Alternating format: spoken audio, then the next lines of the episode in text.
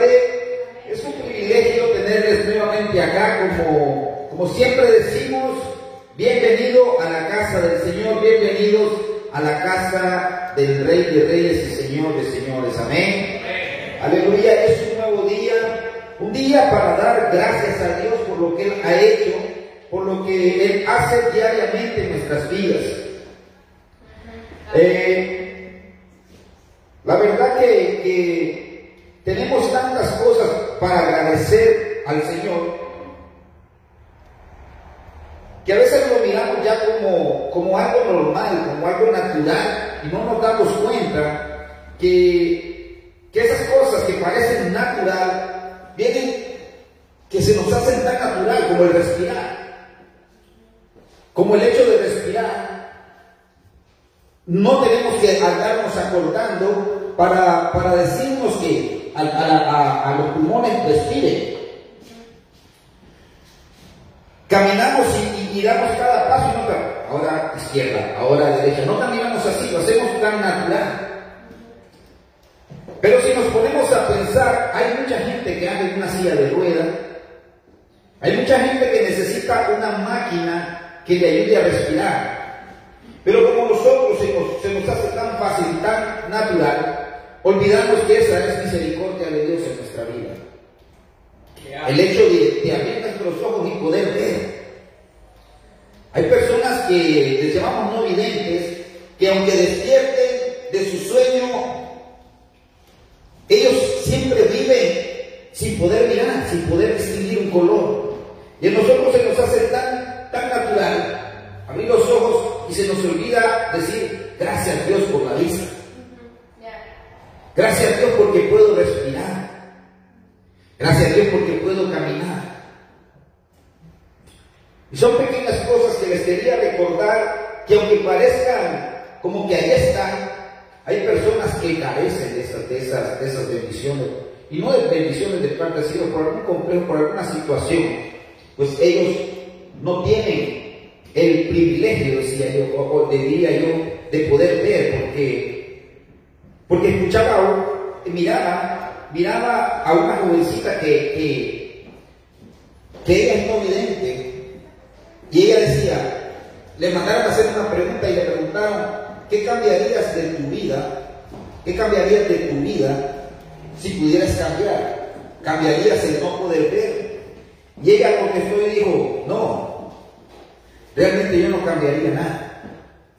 Me gustaría poder ver, pero si se trata de cambiar mi vida por algo, yo no cambiaría lo que soy. Su papá es no vidente, su mamá es no vidente, sus hermanos son no videntes. Dice que es algo genético en ellos. Pero ellos, así como son, son felices. Y agradecen a Dios todos los días de su vida. Quería leerles el, el libro de Lamentaciones en el capítulo 3, en el versículo 22. Y aunque parezca, aunque, aunque el libro de Lamentaciones muchos se recorren porque por el nombre que trae, Lamentaciones. Pero es un libro tan bonito, tan precioso, si lo llegamos a escudriñar. En el libro de Lamentaciones, capítulo 3, versículo 22. Y él hablaba, y, este, este pasaje habla de eso, de las cosas que parecen que, que como que nos merecemos. Yo no sé qué ha hecho usted para merecer poder ver cuando hay tanta gente que nos mira. Yo no, sé qué usted ha hecho para poder caminar, para cuando hay tanta gente que no puede caminar. Y nosotros a la misericordia de Dios tenemos ese privilegio. Porque que yo sepa, yo no hice nada extraordinario para poder ver en comparación a quien no puede ver. Yo no hice nada. Fue misericordia de Dios que yo pueda ver.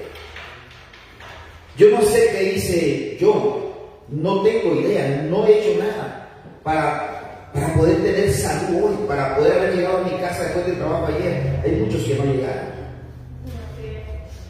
Y no es que sean malos, no es nada. Algo, algo que solo el Señor sabe. Pero yo pude llegar a mi casa, yo pude hoy venir a este servicio. Muchos no lo hicieron, y son hermanos cristianos como Gente fiel al Señor también partió con Él. Pero usted y yo podemos disfrutar de nuestra esposa, de nuestros nietos, de nuestros hijos. Yo, yo no he hecho nada para merecerlo. Es misericordia de Dios. Amén. Aleluya. Dice el libro de Lamentaciones 3:22. Vamos a leer el versículo 18. Y dije, perecieron mis fuerzas y mi esperanza en Jehová Acuérdate de mi aflicción y de mi abatimiento, del ajenjo y de la, hierba. Lo tendrá una memoria porque mi alma está batida dentro de mí. Esto recapacitaré mi corazón, por lo tanto esperaré. Por la misericordia de Jehová no hemos sido consumidos, porque nunca decayeron sus misericordias.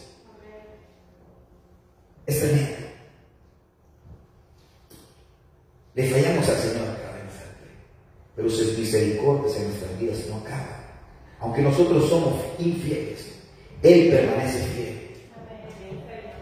Por la misericordia de Jehová no, no hemos sido consumidos, porque nunca decayeron sus misericordias. Nuevas son cada mañana, grande es su fidelidad, mi porción es Jehová, dijo mi alma, por tanto esperaré en él. Amén. Aleluya. Sin hoy respiramos. Hoy estamos vivos. Es por la misericordia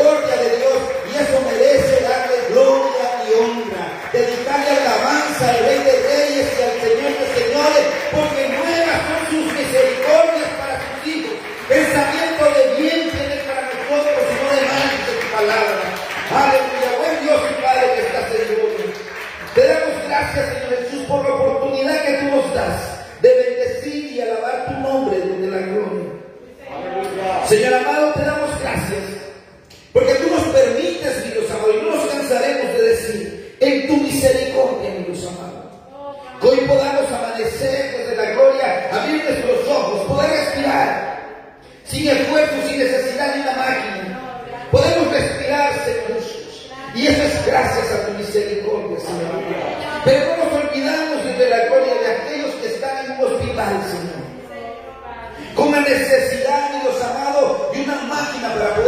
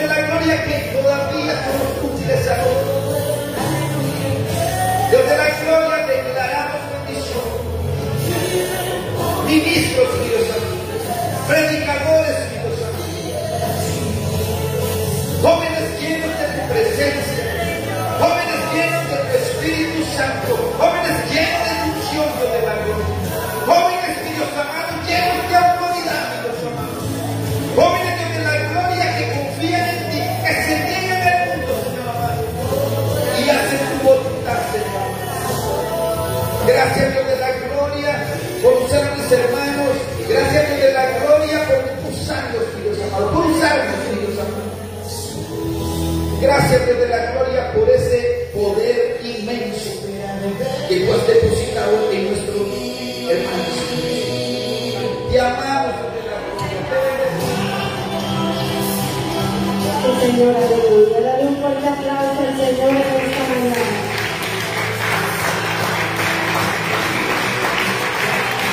Diga al Señor, vengo aquí con un corazón dispuesto a escuchar tu palabra y con Amén. Le damos gracias al Señor en esta linda mañana.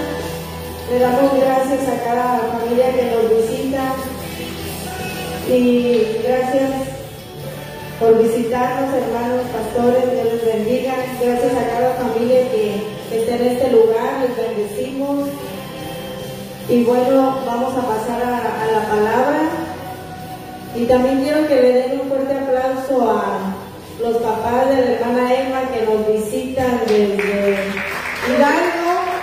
Ellos vienen desde allá, ya dos veces que nos visitan. Son bienvenidos, ya los extrañábamos.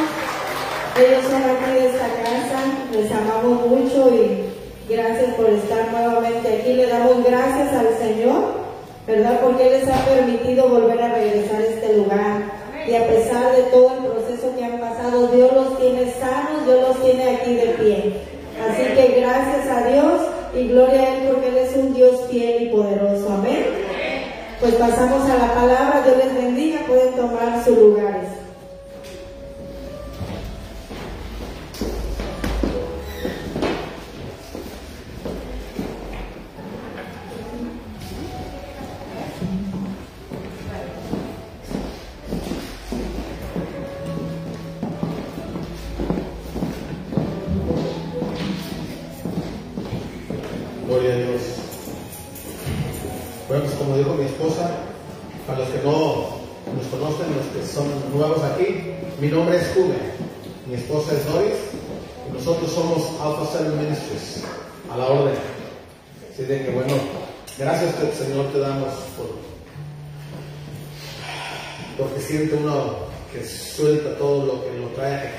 Repente, Señor. Yo te doy gracias por cada uno de mis hermanos que están aquí presentes, por estos muchachos que estoy viendo otra vez. Gloria a Dios, Señor. Yo te doy gracias por ello, Padre, porque eres bueno, eres maravilloso, eres fiel, eres verdadero, Señor. Alabamos y bendecimos tu nombre. Ese es el propósito de estar aquí reunidos, Señor. De reconocerte públicamente, Señor, que tú eres nuestro Señor. Declaramos, Padre, que tú nos sigues teniendo esculpidos en la palma de tu mano, así como tu palabra dice, Señor. Yo te pido, Espíritu Santo de Dios, que seas tú obrando como lo estás haciendo, Señor. Que esta palabra, Padre, si viene esta palabra aquí es porque la necesitamos, Señor. Declaramos que Alfa 7 es una iglesia, Señor, receptiva, que tiene el corazón receptivo, la mente de Dios. Anhelamos más de ti, queremos, anhelamos ese crecimiento, Señor, para que nos puedas usar, Señor, para que se cumpla el propósito en cada uno de nosotros, de los que estamos aquí perseverando en tus caminos, Señor. Gracias te damos. El pueblo de Dios decimos. Amén. Gloria a Dios. Bueno, los que están conectados, bienvenidos una vez más. Nosotros somos Alpha Seven Ministries. Va- Vamos a ir a la palabra, por favor. Bueno, pues bienvenidos, como ya dijo mi esposa, a todos y cada uno de ustedes que hicieron el tiempo de invertir en el reino de Dios aquí en su casa. Gloria a Dios. Des un aplauso a usted también.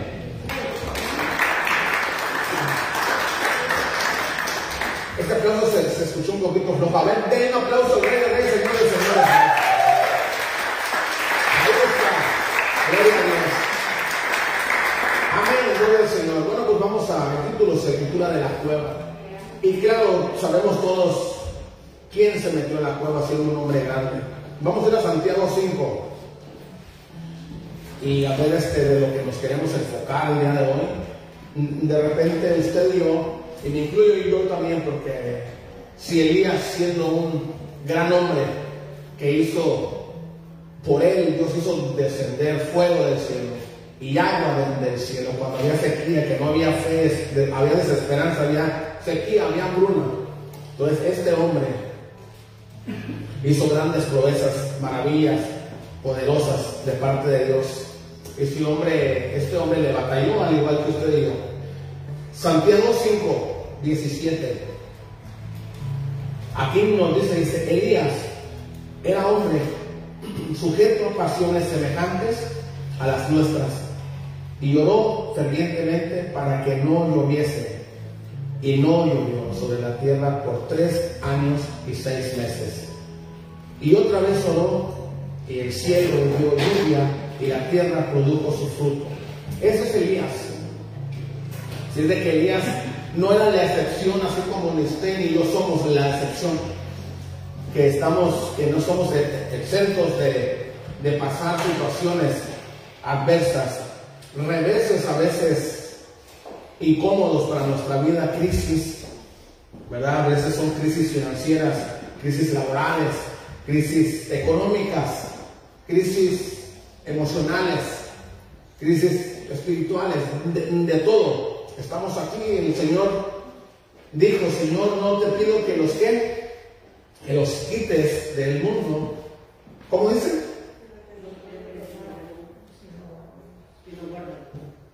Que nos guardemos, que nos guarde de todo mal. O sea que nosotros estamos aquí y Jesús también dijo algo, que nosotros íbamos a tener adversidades. Hablamos un poco la semana pasada, las tribulaciones, pero confiemos porque Él dice que ya ha vencido, todo ha sido pagado, consumado, había sido. Entonces Elías era hombre sujeto a pasiones semejantes a las de y las mías. Y vamos a seguir en la palabra. Vamos a ir a Primera de Reyes 19, por favor. Primera de Reyes 19. Gloria a Dios. Cuando yo diga gloria a Dios, ¿usted cómo va a decir? Eso, eso es para despertar al que se está de repente cabeceando. Y cuando yo diga amén, eso es todo. Isaías 19, por favor. Si ya lo tiene, ok. Vamos a, empezar desde el 2 hasta bien. Dice, entonces envió Jezabel a Elías un mensaje diciendo, así me hagan los dioses y aún me añadan, si mañana a esta hora yo no he puesto tu persona, ¿sí lo tienen? Si mañana a esta hora yo no he puesto tu persona como la de uno de ellos. Viendo pues el peligro, se levantó y se fue para salvar ¿qué? Y vino a Berseba, que estaba en Judá, y dejó ahí a su criado. El contexto de aquí dice de que, que, ah, previo a esto, Elías había tenido algo grande. Él había representado al Señor muy dignamente. Dice que él honró a Dios de, unos charlatanes. Eran 450 50 personas que se decían ser profetas y querían exaltar, disculpe, querían exaltar a Baal, a otros dioses. Entonces Elías, celoso, celoso de que esto estuviera pasando, de que la gente se estuviera comiendo el, el cuento de las charlatanerías de esos 400 hombres que estaban ahí. Fíjese lo, lo que hizo Elías.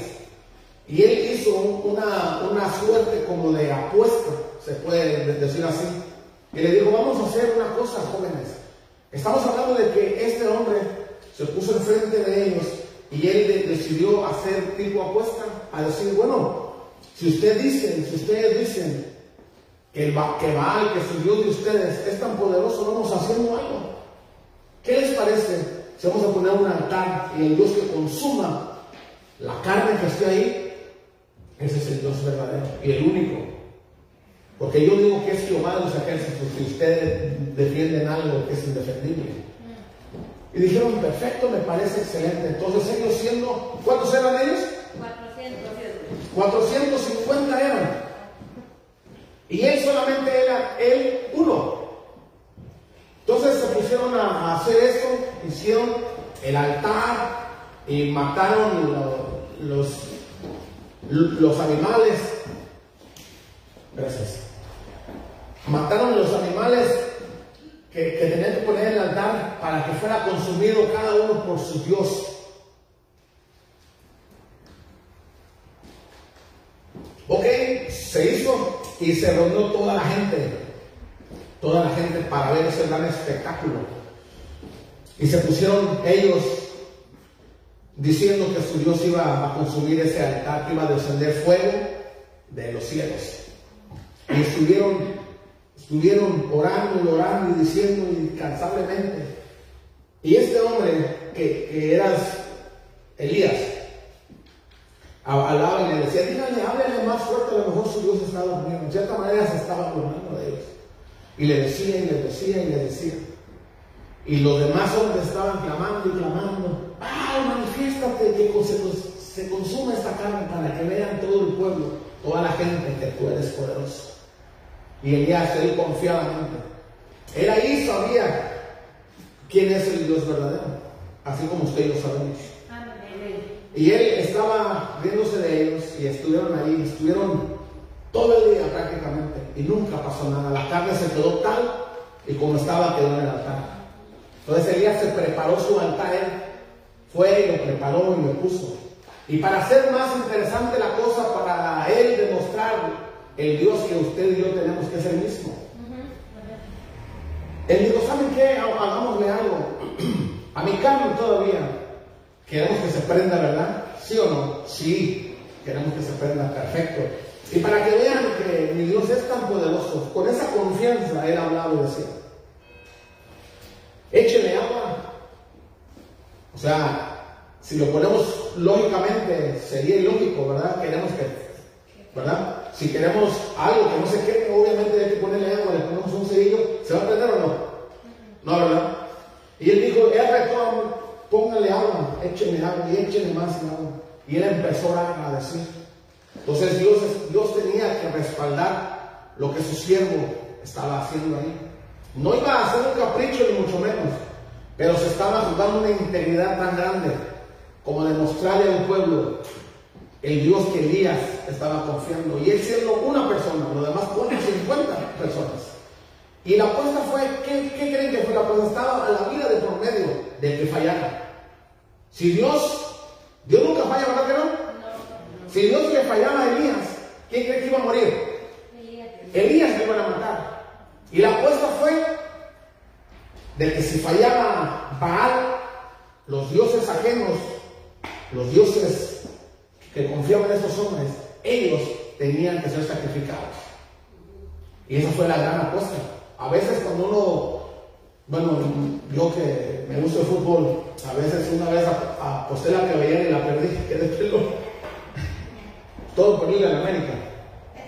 Entonces él iba, no iba a hacer su cabellera, iba a hacer su vida. Y dicho y hecho empezó, eh, Elías empezó a. Y empezó a clamar a Dios, a Jehová de los ejércitos. ¿Y qué cree que pasó? Efectivamente, pasó como él dijo que iba a pasar. Y los demás estaban atónitos viendo en realidad que el Dios ese, omnisciente, omnipresente, que no se mira pero que se siente,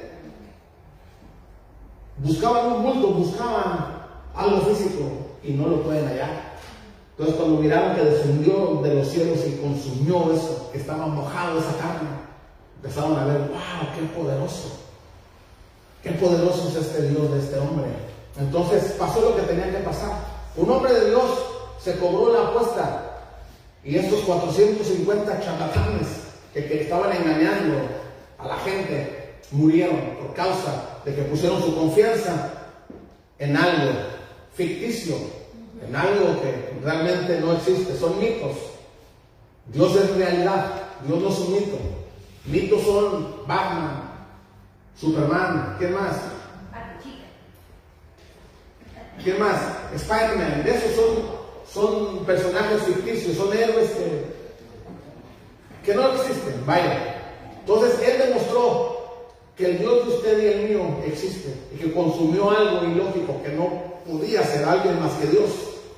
Entonces este es el contexto de lo que le, caló a una mujer llamada Jezabel. Ella dijo, yo voy a matar a ese hombre llamado Elías. Entonces le mandó decir, dígale Elías esto. Y vamos a, a, a, estamos aquí en 1 de abril 19.4. Dice que se fue Elías, se fue Elías y se olvidó de aquel Dios que vino y consumió esa carne que había puesto en el altar. Se olvidó. Y, lo, y su primera reacción fue de que cuando escuchó que le iban a matar, que la mujer dijo que me hagan los dioses como sea, pero a esta hora yo te voy a matar, te voy a mandar a matar. Entonces Elías se olvidó de ese Dios en ese momento. Y fue a entregar su criado de él, fue y lo devolvió a su casa, a su pueblo, y le dijo, hey. Ahora él entró en una tremenda crisis, tal vez de ansiedad o depresión, que a lo mejor en este momento mucha gente por perder su empresa, su compañía, su trabajo, ahorita por lo que está, con, lo que está aconteciendo a nivel mundial, está sumergida en algo así y no nos damos cuenta nosotros. Hemos caído en crisis. ¿Sabe qué? Y como dije la, la, la semana pasada, el jueves, dije que, que Dios, en cierta manera, no va a escoger. La crisis viene para todos. Dije que la crisis venía para todos y que la crisis va a estar ahí. Pero lo que va a hacer la diferencia en dónde ibas a depositar tu fe, en quién ibas a poner tu fe, en qué, en Dios. Amén. Así de que la crisis te, te, va a afectar a ti, sí, pero no como los demás. Ahora cuando Dios te da una llave, nos da las llaves a nosotros. Y las personas que no tienen la llave, ¿qué, qué, qué va a pasar cuando quieren abrir una puerta? Cuando una persona, yo lo hice muchas veces, allá en México, cuando estaba alcoholizado que llegaba, que no me llevaban las llaves y llegaba a las 4 de la mañana pateándole la puerta a mi esposa, agarraba patadas. Y tenemos una tienda de abarrotes y una, las cortinas son de metal. ¿Cuántos saben eso? Yeah. Y agarraba a las 4 de la mañana sin importarme nada y agarraba patadas hasta que llegaban y me abría. Así. Entonces, ¿por qué golpeaba yo que el desespero que me quería meter ya? Porque no tenía una llave. Entonces, cuando una persona, cuando nosotros no tenemos una llave que queremos que se abra una puerta, vamos a estar tocando frustrados, con frustración porque la llave no es.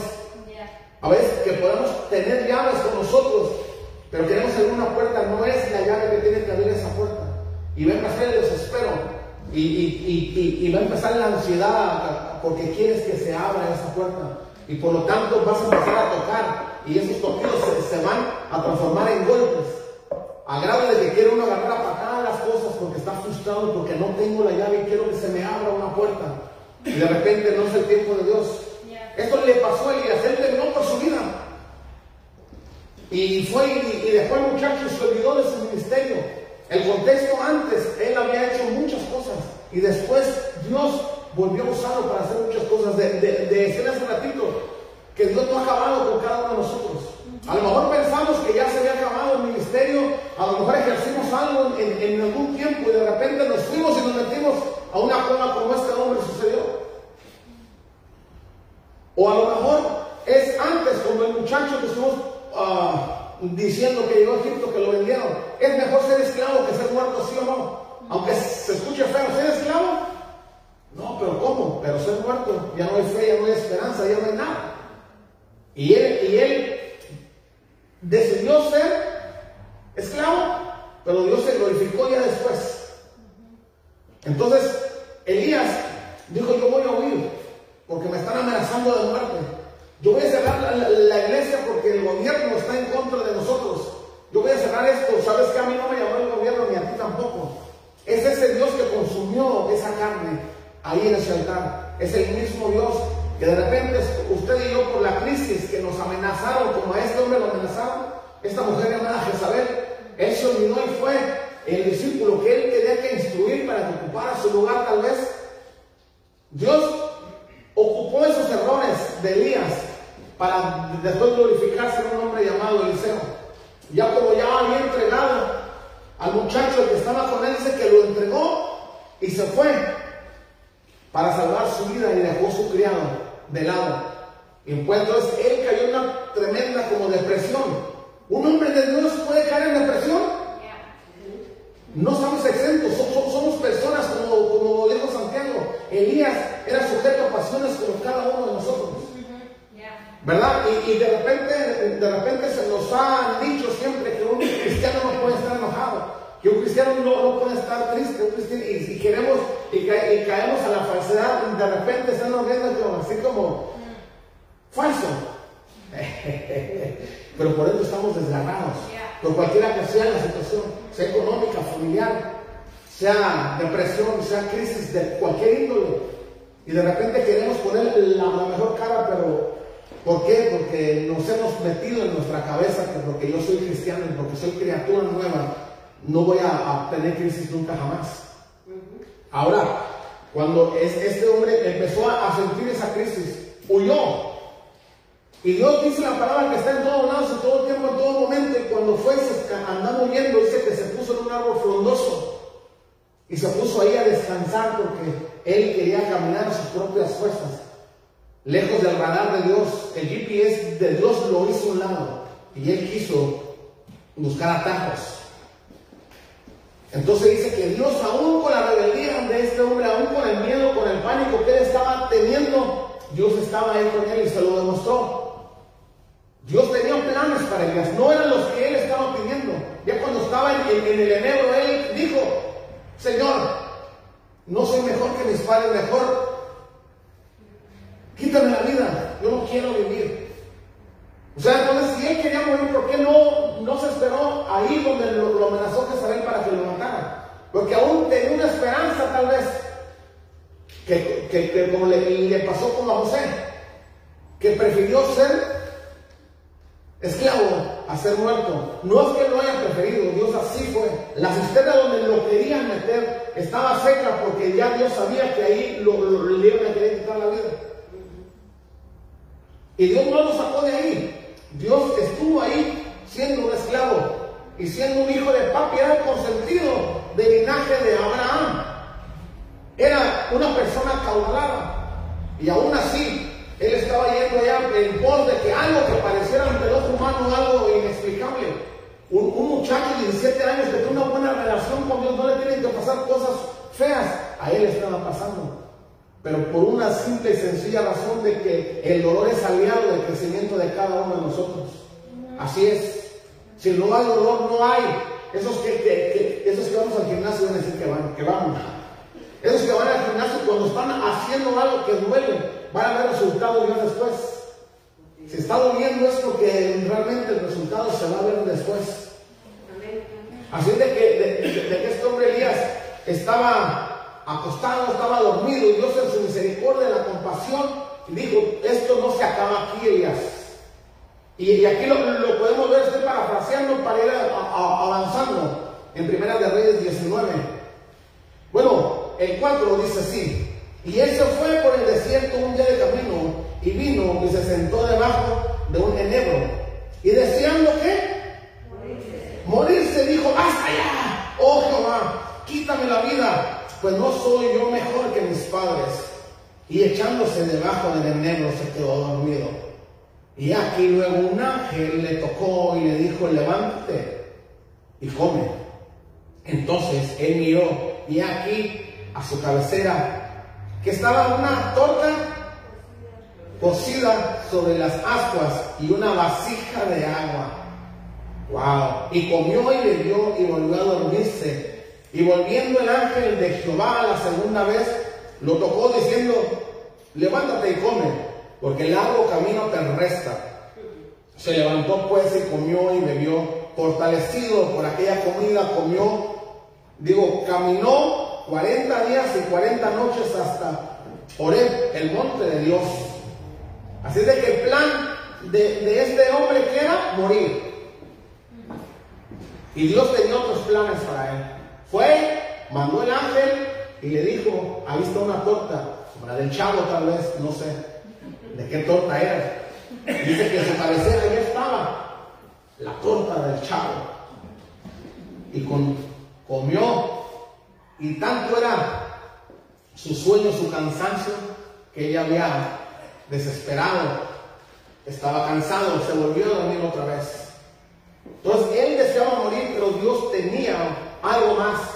Así es que de repente nosotros como cristianos, inclusive como ministros, como pastores, líderes de la masa, no importa.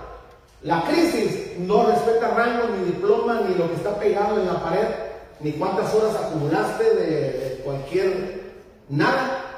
Eso es, para todos. Es dependiendo en qué, en quién estás confiando vos, en quién estás confiando tú. Entonces él fortalecido, él comió y fue y caminó. Fue y se fue.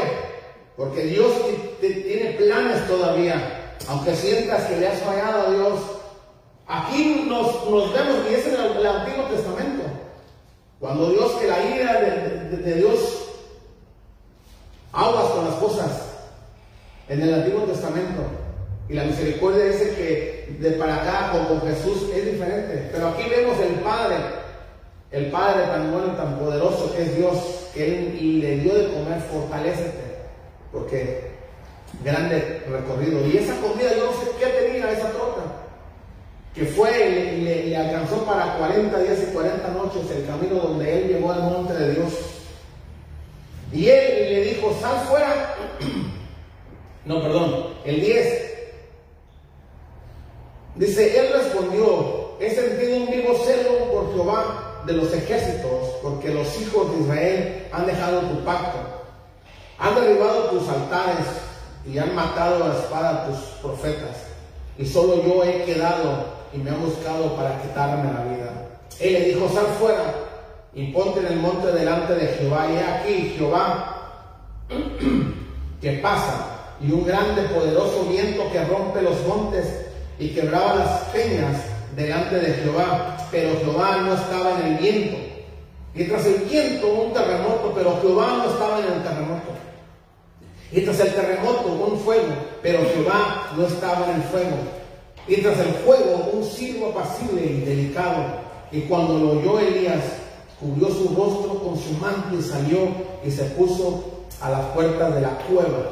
Y aquí vino a él una voz diciendo, ¿qué haces aquí, Elías? Hasta aquí le, le vamos a parar. Entonces cuando Elías se fue, se volvió a refugiar en una cueva. Tenía, en mi, en mi rancho le decimos cuscus. Quiere decir miedo. Temor. Tenía cuscús. Dios ya le había dado de comer. Y se fue y se metió a una cueva para el disimulo. Cuando Dios le dijo, ¿qué haces aquí? Dios, ya ves, Dios está en todas partes ¿o no? y, y la cueva no era la excepción. Dijo, ¿qué haces aquí? Yo no te mandé, yo no te di de comer para que te fortalecieras y vinieras a esconderte otra vez. Porque lo- los dones, lo que Dios pone en cada uno de ustedes para ponerlos por obra. No es para dejarnos para nosotros, es para que una persona más se beneficie de lo que Dios ha puesto en cada uno de ustedes y de mí. Eso es lo que, lo que Dios hace en cada uno de nosotros. Gracias. Disculpen si no se me entiende esto. A la espera, disculpen. Así de que lo que Dios pueda poner en, en nosotros, Dios lo va a seguir alimentando. No es que te lo merezcas, es porque Él es Dios. No, no, no es por el apellido de nosotros, no es por la tez blanca o morena que tenemos, no es porque eres catracho, no es porque eres mexicano, no porque eres hondureño, no porque eres de donde seas, no es por eso. Porque Dios no hace excepción de personas y Dios mira el corazón, su misericordia y Dios todavía sigue diciendo, yo le he fallado, Dios, no merezco nada de Él, no merezco esto y sabes qué, que Dios ha puesto en cada uno de nosotros algo específico por el cual estamos aquí, ahorita en este momento. Tenemos un, un designio de Dios, cada uno de nosotros, tenemos un propósito. Todos en común tenemos que hablar su palabra. No solamente el evangelista tiene que eh, evangelizar, todos, sin excepción alguna. Todos tenemos que hacer lo, lo que Dios, lo que Jesús dijo antes de irse. Eso es para todos, no para cierto grupo o para cierto élite. Entonces todos nosotros estamos llamados a hacer las grandes proezas y las maravillas de Dios y aún así estar decepcionados, agotados. No lo que se, se promueve a veces de un púlpito. Siempre tú tienes que ser así, tenemos que ser así porque somos hijos del Altísimo y yo lo entiendo, pero no dejamos de, ser personas que estamos dependiendo de un Dios. Cuando la fe es probada, la fe no es probada cuando todo es bonanza, cuando todo es risa, cuando todo es alegría, cuando todo está pasando chévere. Cuando viene la crisis, cuando viene la prueba, allí es donde la fe es probada y nosotros nos tenemos que acordar de aquello de lo que Dios nos ha librado y de lo que Dios ha prometido en cada uno de nosotros. Cuando aún tu, tu vida está amenazada, que te diga, Jezabel, hey, no hables, no prediques, que se están viendo esos tiempos ya. Y, y, y, y de repente acatamos de cierta manera, claro, dice la palabra que nos tenemos que, que sujetar a la justicia, ¿sí o no? Pero la palabra lo dice claro, justicia. Entonces la justicia no está profesando una justicia, es, injust- es injusticia para nosotros, porque nos quieren callar de alguna otra forma. De que no, no, no. Y eso se le aplicaron a los apóstoles también, a Pedro y a Juan lo mismo.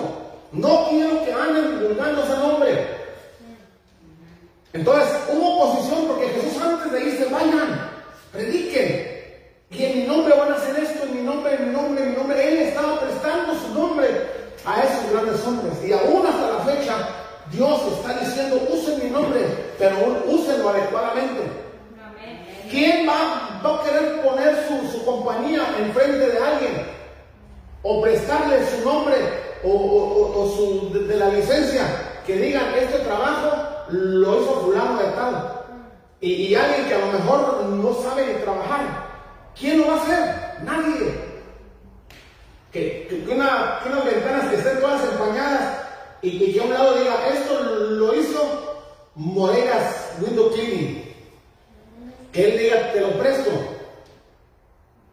No, él, él va a decir, no, te tengo que conocer para ver qué tipo de trabajo haces tú. Porque si no me estás quemando en mi compañía mi reputación. Entonces Jesús mismo está diciendo, Él nos ha dado a nosotros el poder de usar su nombre, pero lo tenemos que, usar adecuadamente. Y este hombre Elías que estaba usando el nombre de, Dios adecuadamente, y él mismo era representante, bueno, aquí cayó en un momento en un bache de depresión y se olvidó por un momento de que Dios todo lo puede, que Dios se va a encargar de nosotros. Pero que aunque la crisis te venga a amenazar y te toque la puerta, es más que ni te toque y él ¡ah! Y se meta que lo clave. Yo soy la que soy la depresión, tenemos que tener cuidado. Aunque tengamos la llave o la clave, a- a- ahora este, ya no es llave, cuando uno va a una gasolinera que no hay, tienes que cuál es. este? Uno, dos, cuatro, cinco. Uno, dos, todos mis amigos. Y se abre la puerta cuando quieren ir al baño.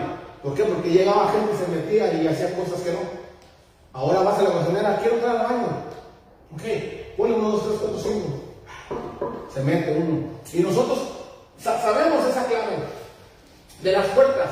Hay muchas puertas, hay muchas llaves. Pero hay gente que no tiene esa clave y nosotros la sabemos. Pero por lo tanto estamos sumergidos co- como este hombre en cosas que no nos corresponden, preocuparnos en cosas que solamente le conciernen a Dios y someternos a nosotros de qué puertas se pueden abrir a nosotros. Y nos olvidamos, ¿por qué? Porque nosotros queremos algo que nos favorezca, queremos estar viendo milagros a cada rato para poder decir, yo tengo un Dios grande, todopoderoso, y eres fuerte, poderoso, y estar alabando a Dios, ¿por qué? Porque queremos algo, ver que realmente está respaldando que Dios está con nosotros. Y de repente Dios dice aquí, Dios dice que cuando estaba un terremoto, que hasta las peñas se partieron, dice que Dios no estaba ahí, lo acabamos de leer. Y que pasaba algo y que Dios no estaba ahí, aunque pareciera que no estaba ahí, pero dice que Dios no estaba ahí. Que, que hubo fuego, dice Dios no estaba ahí. A veces que nos confundimos, pedimos señales y nos confundimos con las señales. Ah, es que yo le pedí a Dios una señal y esto iba a pasar y está aconteciendo. Dice que cuando Elías sintió ese silbo apacible, entonces fue y salió y se asomó a la cueva, salió de la cueva porque dijo, sí, ese es mi Dios. Fue y se asomó y dijo, ¿qué, haces aquí? Y, le preguntaba, y él respondió, sentido un vivo celo por, por Jehová Dios de los ejércitos, porque los hijos de Israel han dejado tu pacto y han derribado tus altares y han matado a espada a tus profetas. Y solo yo he quedado y me buscan para quitarme la vida. Y le dijo Jehová, ve y vuelve a tu camino por el desierto de Damasco y llegarás a ungirás Hazael por el rey de Siria y Jehú, ah, hijo de, de Nimsi, ungirás por rey sobre Israel y a Eliseo, hijo de Safat, de Abed, Meola ungirás para que sea profeta en tu lugar. Ahí estaba lo que Dios quería que hiciera Elías. Elías se quería matar, se quería acabar con su vida, porque él estaba en una crisis nerviosa que le cayó so- sobre él. Ahora, este, tenía muchas cosas que hacer. Y, y de repente usted y yo estamos así. Alguien que le pasó así, que se metió en su cueva, como Elías, fue alguien también que Dios usó como libertador. Alguien que estaba en un palacio, ¿verdad? Que estoy hablando de alguien que fue un asesino también. ¿Sabe qué me encanta de la Biblia a mí, de verdad? Que Dios no, no, no esconde las cosas en la Biblia de las personas. Que Dios usa a las personas grandemente, que lo representan dignamente, con muchos milagros, prodigios y lo que pasó con estos hombres. Que usó a este muchacho, Moisés también. Y Dios no esconde en la palabra sus errores de cada uno de ellos. Y de repente nosotros lo queremos hacer. Porque el qué dirán, siempre el qué dirán, pero aquí no se trata de ti, no se trata de mí, se trata de que nos está respaldando, se trata del que nos llamó, se trata del que nos puso en este lugar. Pero aún, aún así con eso, aunque nosotros gritamos a los cuatro vientos que somos hijos del Altísimo, somos personas comunes y corrientes, y de repente queremos subirnos tan arriba que lo demás estamos señalando con el dedo, que pecador, que es y empezamos a estar diciendo que las novelas, que la, cómo se visten las mujeres, que el pelo y puras de esas. Y que yo solamente, entonces, el que está exponiendo, en, este caso como aquí, se, se siente uno el, porque tiene el micrófono en la mano, y que es el, el, el gran ungido, gloria a Dios, aleluya, aleluya, pecadores, que ay, empezamos a, a estar así. Pero si aún este hombre tan poderoso, uno de los considerados los grandes profetas del Antiguo Testamento, tuvo depresión, al igual que Moisés, tuvo depresión y también pidió la muerte. También dijo, Señor, ya me tienen enfadada esta gente. Ya no aguanto porque me piden esto, me piden lo otro y yo no lo soporto. ¿Acaso yo los parí para que yo están, me están consumiendo con tantos problemas, me están sacando canas? Le estaba diciendo y yo estaba escuchándolo. Entonces, a veces,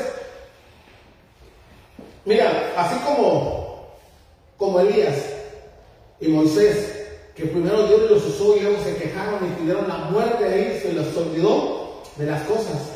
Así dice que, nosotros cuando éramos en el mundo, en el sistema, éramos de lo peor. Yo era de, de lo peor. Pero cuando hay un descuido de, de las cosas, empieza uno a reaccionar, a comportarse, a querer venir cosas que antes hacías. Porque hubo un descuido, porque hubo una rendija que se abrió. Y el enemigo hace estragos cuando es eso, cuando llega y toca, así, tranquilo, llega y uno sabe que, que, que están tocando y uno se resiste. Y está uno acá, alabando a Dios, gloria a Dios, y sigue tocando más fuerte aquello que te aquejaba antes. Llámese como sea fornicación, adulterio, robar, chismear, lo que sea. Y ya cuando ya se hace más fuerte que te está tocando y te llega y te tumba la puerta, y si se le batalla, si se le batallaba con esos hombres de ansiedad o depresión o, o- o de cualquier cosa que tumbó la puerta y, llegas y te sumerges en el mismo. Y se siente un, y se siente como que uno es bipolar, como que ahorita estoy así, que al rato levantamos la mano, gloria a Dios, y mañana estamos en la cama con la pijama y no nos queremos ir a trabajar. Porque cuando estés así, no te sientas mal. Clama a Dios aquel, a que le llevó la torta y la jarra de agua a este hombre. No te sientas mal. De que en, en la cuestión se tiene que sentir mal porque pasa así. Pero a lo que yo voy es de que Dios aún sigue teniendo esperanza de que tú vas a hacer la, la encomienda que Él te dijo. No es que ya se haya acabado la cosa. Entonces Dios fue y le dijo, no, mátame, mátame, mátame, que me mate. Estaba Elías ahí, yo me quiero morir. Y le daba de comer, así como el corazón de un padre, de una madre así es. Aunque el hijo sea malcriado, aunque esté diciendo que haga berrinche, lo que sea, dan ganas de darle su coscorrón, pero con toda la mano.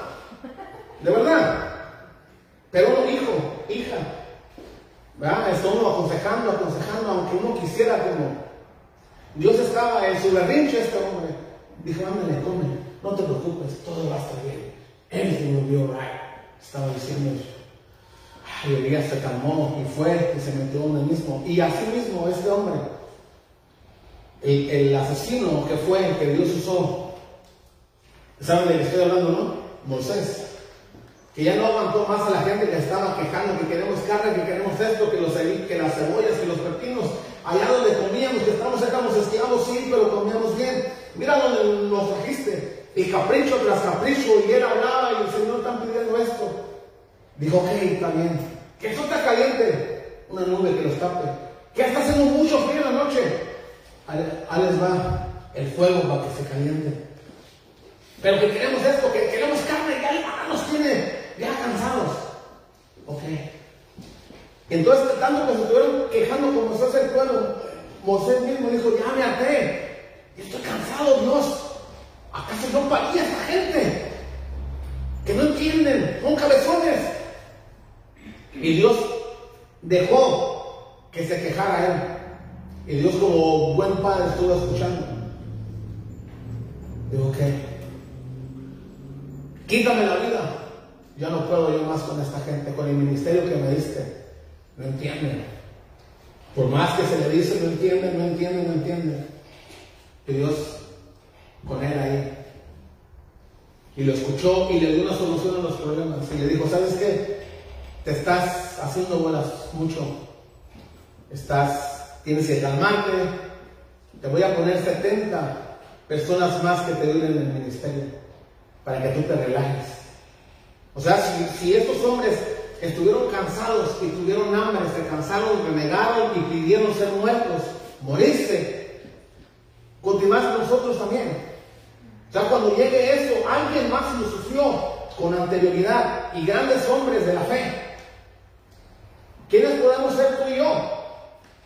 ¿Acaso somos más que Elías, más que Moisés o, o- o más que David tal vez?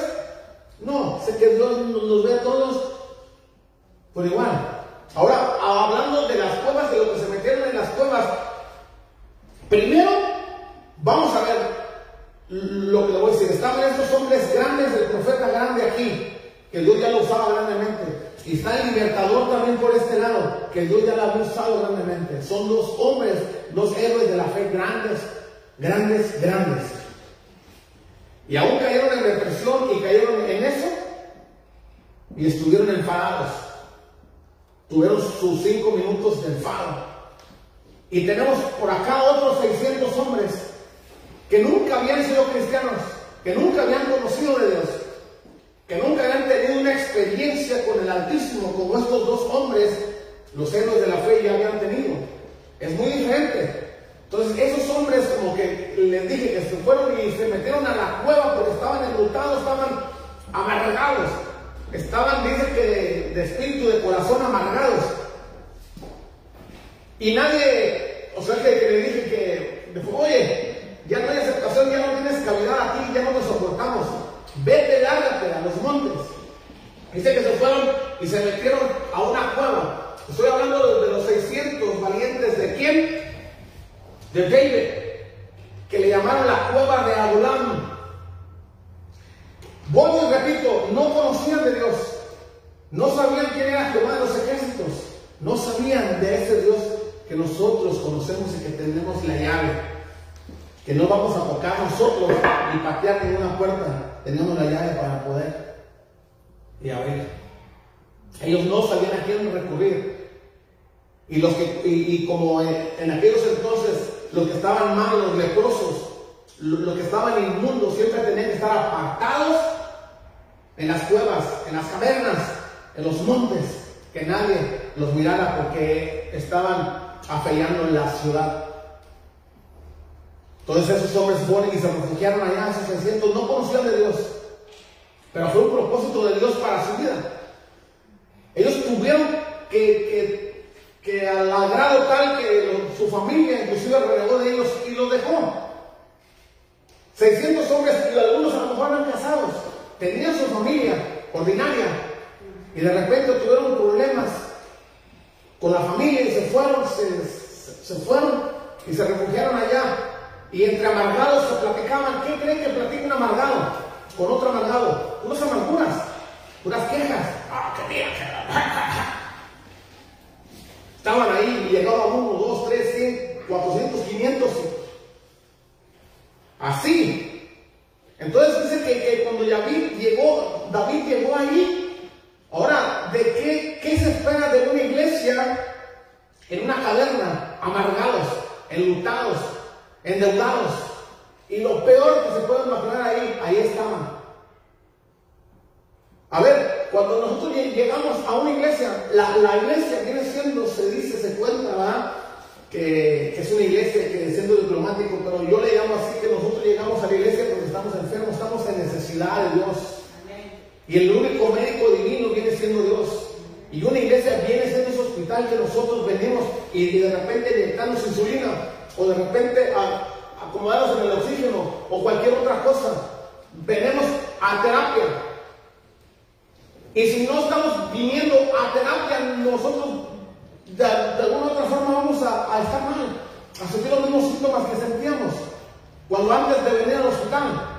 Y ellos estaban allá y no conocían de Dios y cuando vino el que era conforme al corazón de Dios, que era David, que estaba en una crisis también, él se vino a refugiar a una caverna, a una cueva también, y se encontró con ese tipo de gente, ya lo hemos hablado. Pero estamos hablando de gente que no conoce de Dios, gente extraordinaria que hizo maravillas para Dios. Y estaban en la misma situación para que que Dios no hace excepción de las crisis tampoco. Nadie podemos decir, no, a mí no me va a pasar, porque yo soy un hombre de Dios, yo soy una mujer de Dios. Eso le puede pasar al que, se, al que anda en la carne o haciendo cosas o todo, eso. Ahí nos demuestra, nos demuestra Dios y, nos dice en Santiago, ¿Se acuerdan de, aquel muchacho que hizo llover, que, el fuego cayó? Era como uno de ustedes, le batallaba con las cosas que usted le batalla. Cada uno de nosotros le batalla con cosas y uno sabe, y no voy a decir que levante la mano ni que las diga. Pero así este hombre dice que era semejante a cualquiera de nosotros. Pero él ponía el pecho a las balas y él cuando tuvo que poner su vida en apuesta decir, yo pongo mi vida por Dios. Y que me maten si no es cierto, Dios va a resolver el problema, Dios va a sacar encender fuego. Este hombre luego cayó en un pro- porque tuvo cuscús, tuvo miedo. Entonces, el Dios, el poderoso, ya nos ha hablado y nos ha dicho una y otra vez que nos levantemos, que nos levantemos. Una, una reflexión está así que dice que estaban persiguiendo a un hombre. Dice que, este, eh, este hombre estaba huyendo y le estaban buscando unos, unas personas que querían terminar con él, exterminarlo, acabar con él. Y estuvo, y estuvo como en laberintos, en, en- cuevas, en cavernas, y se estuvo escondiendo. Y escuchaba que venían sus enemigos atrás de él. Y venían, y venían, y él se, se- no hallaba dónde esconderse. Y de repente se le prendió el fuego y clamó a Dios. Y cuando clamó a Dios, él, estaba pidiendo una oración. Señor, te pido que pongas ahí en Los Ángeles un muro. Pon un muro, Señor, porque no quiero que me encuentren ya. Oigo que están cerquitas.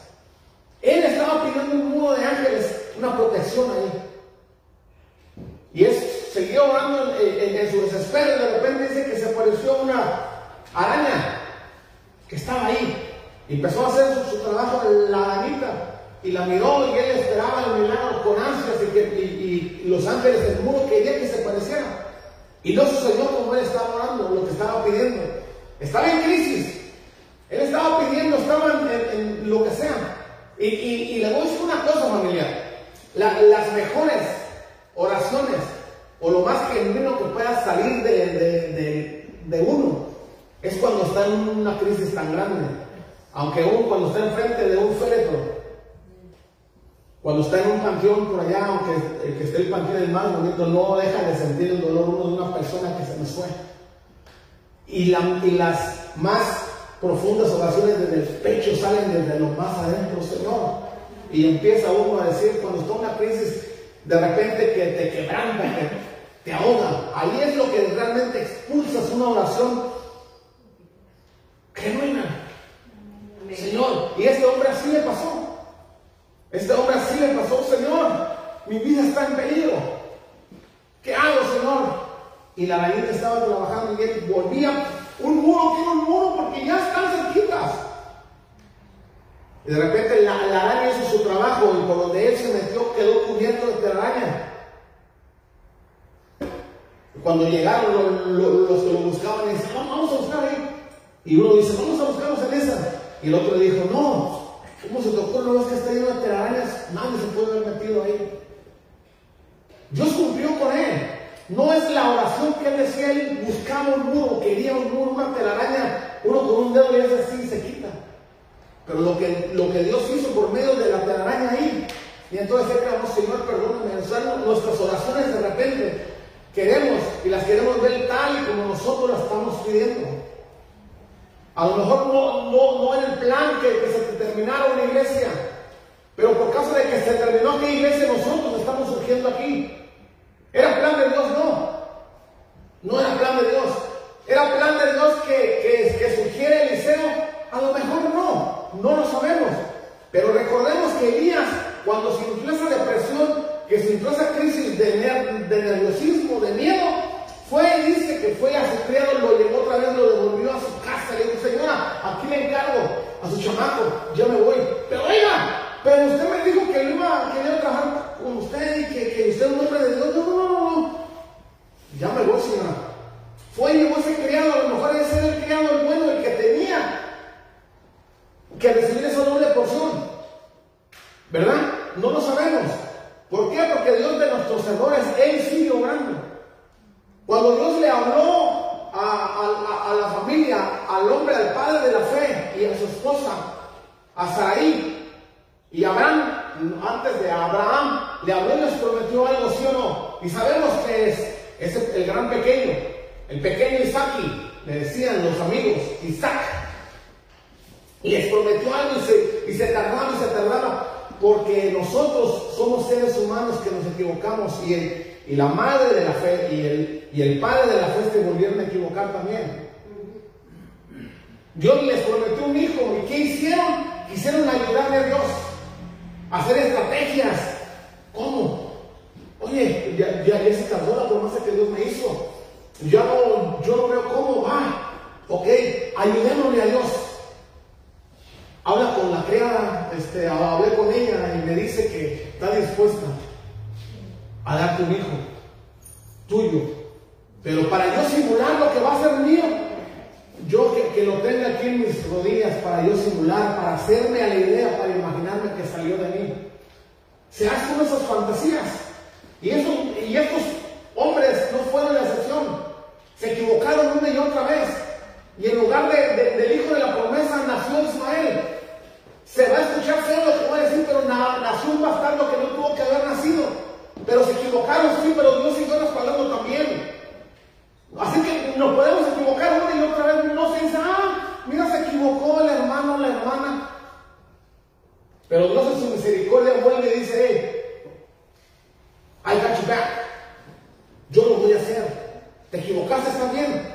Pero este niño no va a dejar de- desamparado. Y la muchacha, la, la señora de la casa, la patrona, la hermana Sara, al sentirse ya con su pequeño jugando, que lo sacó del patio, gloria a Dios, ay mi niño, ay mi Isaac, ay Señor, lo que le prometiste, lo veo reflejado en mi niño. Y de repente llegó el otro hijo que no era de ella, pero era su hijastro, se puede decir. Ismael llegó y salieron mal como cuando los niños se pelean aquí en la iglesia. Salieron mal y lo hizo llorar. Ismael, su medio hermano, lo hizo llorar al hijo de la promesa. ¿Y quién cree que se enojó? La mamá. La hermana Sara se enojó. Y le dijo a esclavo, ¡vamos! Mira, ese chamaco que me le pegó al ungido. Al que Dios me prometió. ¿Cómo se atreve? Se bastardo. Se escucha fuerte. Se bastardo. Que en algún tiempo ese niño bastardo le hizo la ilusión que salió de su vientre. Que ella dijo, por favor, haz que nazca aquí para yo hacer la ilusión de ser mío. Que le ayudó en un tiempo emocional de decir, "Ah, mi hijo Ismael. Ahora ya decía, no lo quiero aquí. Fue y, fue y habló con el patriarca y le dijo, a esta mujer y a su hijo, vámonos, no los quiero aquí. Con ese corazón tan fuerte, sí. Esa es la mano de la fe, sí. Nos hemos equivocado al igual que nosotros con decisiones erróneas que hemos cometido, con cosas que hemos hecho mal, sí. Y el padre no tuvo la voluntad de decir, no, pero ¿cómo? Ella no es mi esposa, pero él sí es mi hijo. No era hijo de ella. Pero qué corazón. Aquí estamos en el campamento aquí y más para allá ya es sequía. Ya no hay nada, es todo desierto. Y al irse esta mujer con su hijo, prácticamente era el suicidio. Era una muerte segura, ¿sí o no? Muerte segura. Y la mujer, se, la, mujer de, la casa se dijo, no la quiero aquí, no la quiero y no la quiero. Y así chamaco tampoco. A ver qué haces con ella. Que se vayan de aquí. No lo soporto. Entonces el padre de Ismael fue y, habló con la- el papá, con la mamá de- del pequeño y le dijo, este, eh, no sé cómo decirle esto, pero ya no tienen cavidad aquí en el campamento, se tienen que ir. Y fue y les llevó un bule de agua, ¿cómo le dicen en su país? ¿Cómo le dicen en su país? ¿Bule? ¿Cántalo de agua? ¿Ah? tinaja de agua. Y cántalo está más pesado. Pero una tinaja de agua ni siquiera les iba a alcanzar por el largo camino que tenían que recorrer. Y él sabía que iban a ir a, un, a una muerte segura. Imagínense un padre, un padre diciendo a un hijo y sabiendas que se va a morir. Hijo, ya no puedes estar aquí, sorry. Aquí le dejo a tu mamá un bule de agua y que Dios nos los bendiga. Y se fueron. Imagínense el papá, Abraham, viendo que su hijo se, se- alejaba y, y él estaba ahí porque era su hijo de él. No era de Sara. Sara no sentía el dolor que estaba sintiendo el padre. Y así cuando uno tiene un hijo de una persona o de otra persona, el de la otra persona que no tiene nada que ver no le va a doler de repente lo que está su- sufriendo, lo que la madre que es su hijo, de verdad. Y de repente no entendemos eso.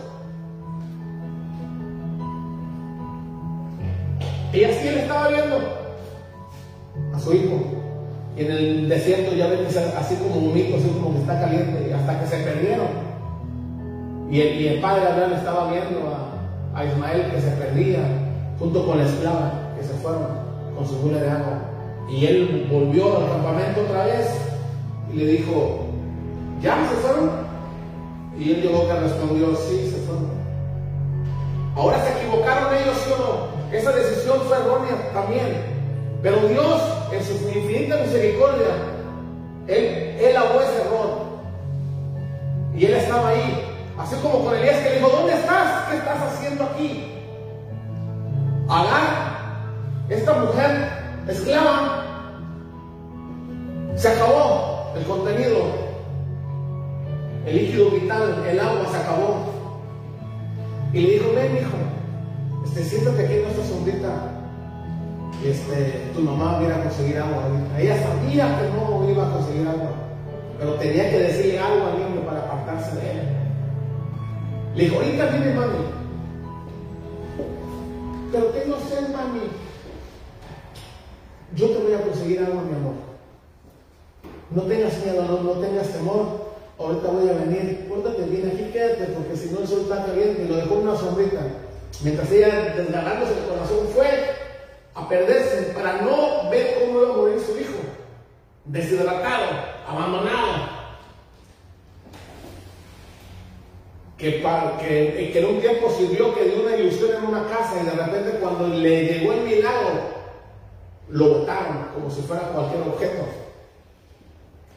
Y el niño su ya sabía su, su, o sea, del Dios que sus padres, que su padre, Abraham, clamaba y lo que él hacía. Entonces él se acordó de ese Dios. Y ahí donde estaba ahí, en la sombrita ahí, él clamó con desespero. Hizo una oración igual, con desesperación, porque su vida estaba en peligro, la de su mamá. Y él empezó a llorar y a clamar. ¿Y qué creen que pasó? Dios tuvo misericordia ahí. Fue un niño tal vez que para el ojo humano fue un error. Que, que para el ojo humano fue un error. Que lo que ha pasado en ustedes, que usted de repente dice que fue un error. Para Dios no hay errores ni casualidades. Dios dijo no. Y lo salvó Dios. Y a la mujer se le apareció el ángel de Jehová dijo, ¿qué, qué pasó? Y ella diciendo, ve lo que está pasando. Le dijo, no tengas temor, mira, ve para allá. Que cuando volvió a ver estaba un oasis, una fuente de agua ahí, que le salvó la vida del Señor. De un hijo que no tuvo que haber nacido. Pero Dios dice que aún de nuestros errores Dios tiene que sacar algo bueno. Los pensamientos tuyos y los míos no son los de Dios. Dios tiene mucho más mejores de lo que tú y yo podamos pedir. Así es que nos hemos equivocado una y otra vez. La misericordia de Dios es grande. Si le bateas el alcohol, con la droga, con la pornografía, con tu carácter podrido, y si vuelve a la de gracias, Señor, he pecado, he caído otra vez. Quiero renovar pacto contigo otra vez. Esa es la palabra que busquemos a Dios mientras que, mientras pueda estar allá. Es mejor ser esclavo de repente a estar muerto. Porque siendo esclavo vimos aquí que Dios usó eso, algo eventual, algo que pasajero, que no fue tan pasajero, fueron 13 años que, que se aventó este hombre José en la cárcel como esclavo. Pero si hubieran matado en la cisterna, si hubiera estado llena de agua, nunca se hubiera puesto de la cárcel al palacio. Nunca tú hubieras estado de, de, de, algún, de algún lugar que eras la comedia de la gente que eres, o que fuiste, o no sé. Que en algún momento a lo mejor fuiste grande, que Dios te usó de, de alguna otra forma, y ahorita no se ha acabado todo. La misericordia sigue ahí. Volvamos al camino, volvamos a nuestro diseño, porque viene el cumplimiento de Dios para ti y para mí. ¿Por qué? Porque Dios es grande. El contrato que firmamos no dice que cuando me falles ya caíste de mi gracia. Es caíste en la gracia de Dios. Hemos caído en la gracia de Dios. Y por lo tanto nosotros con nuestras virtudes, con nuestras errores, equivocaciones y todo, volvamos a levantarnos. Eh, por eso el Señor dice, cuando caemos, aunque el justo caiga, ¿cuántas veces? No sé si el perdón que le van a dar, aunque, aunque caiga siete veces, levántate ocho, levántate diez, levántate las veces que sean necesarias. Pero nosotros tenemos que estar perseverando, no suficiente nomás este, a, a, orar y alabar y, y o sea, ca- caer en lo mismo y todo eso. Ok, está bien, nos hemos equivocado. Dios es un Dios de segundas oportunidades. Y la segunda oportunidad pueden ser mil, o dos mil, o tres mil. Cuando Dios te habla y te dice, sentí que Dios me habló y sigues cayendo en lo mismo. Y si caes otra vez, si caes otra vez, si quieres, si pides perdón, y son mil oportunidades, no importa, para Dios es la segunda oportunidad siempre. Siempre. Siempre. Así de que, ¿cuántos le, le dan un aplauso a ese Dios tan misericordioso, tan poderoso?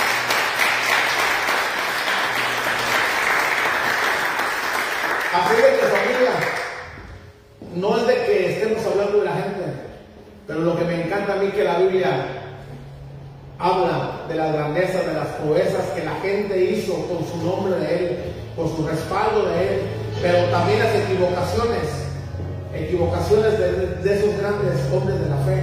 Así es que no te desesperes, Co- como se dice, no te agüites, que le hemos fallado y Dios siempre hay otra vez un comienzo. Amén. Dios me lo bendiga. Bendiciones. Vamos a ponernos de pie.